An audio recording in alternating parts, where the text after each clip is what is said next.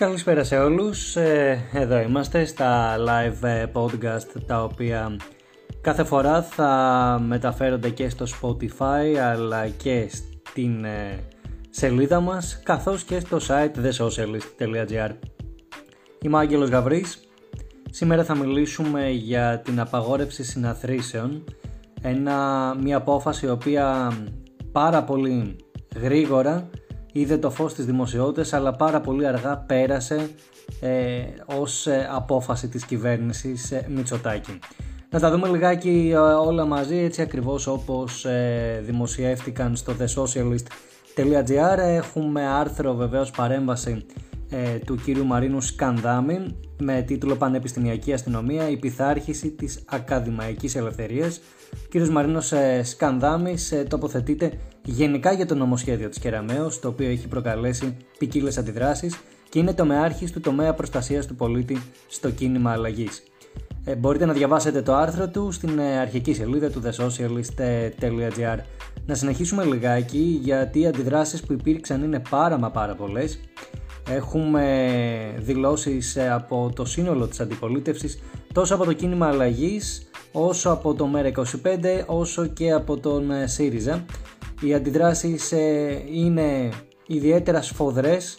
Πάμε λιγάκι να δούμε ακριβώς τι λέει η εφημερίδα της κυβέρνησης.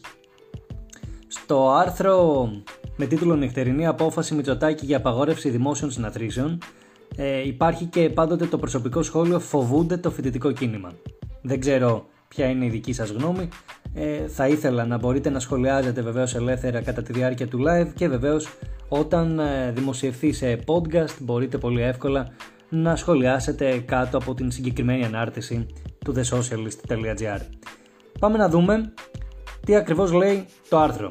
Επικαλούμενοι τις διατάξεις των άρθρων 5, 11 και 25 του συντάγματος, η απόφαση της κυβέρνησης να απαγορεύσει τις δημόσιες συναθρήσεις άνω των 100 ατόμων δεν έχει, σύμφωνα με τους ειδικούς νομική πληρότητα και εγκυρότητα, αφού για να εφαρμοστεί το εν λόγω μέτρο θα πρέπει να υπάρχει ορατός δημόσιος κίνδυνος ή κατάσταση εθνικής ανάγκης.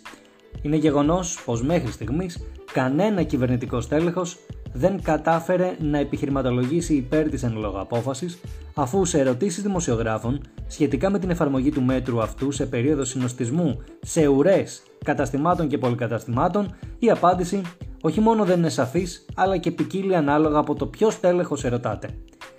Φοβούνται τις αντιδράσεις του φοιτητικού κινήματος, το μόνο το οποίο φαντάζει λοιπόν ως πιθανό σενάριο για την νυχτερινή παρέμβαση της κυβέρνησης στο δημοκρατικό πολίτευμα της χώρας είναι η προσπάθεια απομαζικοποίησης των αντιδράσεων του φοιτητικού κινήματος σχετικά με το νομοσχέδιο Κεραμέως που καθιστά την παιδεία πεδίο μάχης και σύγκρουσης συμφερόντων.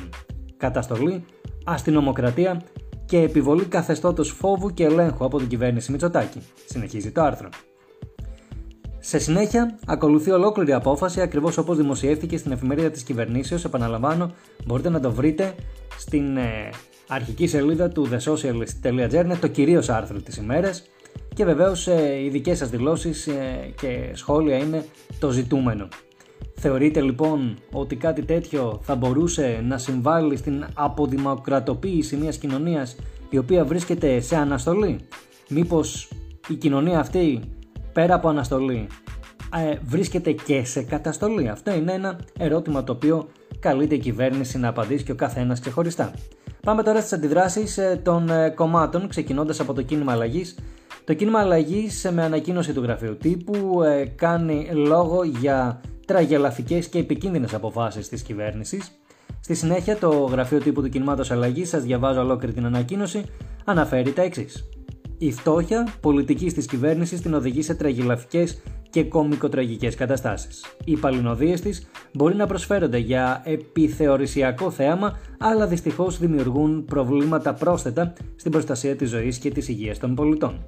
Αλλαλούν και με τις απαγορεύσεις για συγκεντρώσεις και συνοστισμούς. Από τη μία, ψάχνει η κυβέρνηση με πρωτοφανή προχειρότητα να βρει τρόπο να περιορίσει το συνοστισμό και από την άλλη εμφανίζει ως ελάφρυνση μια νέα αστυνομική απόφαση που τώρα επιτρέπει συγκεντρώσεις 99 ατόμων και τις απαγορεύει όταν γίνουν 101. Όταν βέβαια δεν απειλεί και με τιμωρίες τους νέους κατά το πρότυπο της Υφυπουργού Παιδείας είναι το σχόλιο του κινήματος αλλαγής.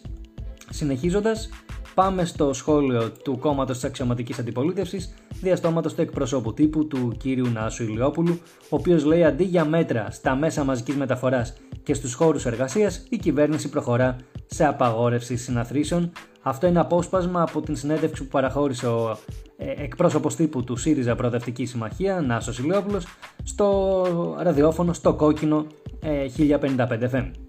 Περισσότερα μπορείτε να διαβάσετε στο εν λόγω άρθρο στο thesocialist.gr. Και πάμε να κλείσουμε με την ανακοίνωση του ΜΕΡΑ25. Το ΜΕΡΑ25 κάνει λόγο για απαγόρευση συναθρήσεων με τον ορμπανισμό και τον ερντογανισμό να βρίσκεται εδώ. Συγκεκριμένα, με ανακοίνωσή του το γραφείο τύπου του ΜΕΡΑ25 κάνει λόγο για ορμπανισμό και ερντογανισμό παραλληλίζοντας τις πολιτικές που εφαρμόζει η κυβέρνηση Μητσοτάκη με απολυταρχικά καθεστώτα. Συγκεκριμένα, η κυβέρνηση του κ. Μητσοτάκη επιμένει στον αντιδημοκρατικό και αυταρχικό δρόμο της απαγόρευσης του δικαιώματο ε, των συναθρήσεων μέσω μεταμεσονύκτιων ΦΕΚ χούντικης κοπής. Αναφέρει στη ανακοίνωσή του το γραφείο τύπου του ΜΕΡΑ25. Περισσότερα βεβαίως θα έχουμε στη συνέχεια. Περιμένω και τα δικά σας σχόλια. Και εδώ είμαστε για να το συζητήσουμε ε, μεταξύ μας στα πλαίσια του δημοκρατικού διαλόγου και της δημόσιας διαβούλευσης που μόνο το The Socialist μπορεί να προσφέρει απλόχερα. Να είστε όλοι καλά, καλή σας μέρα.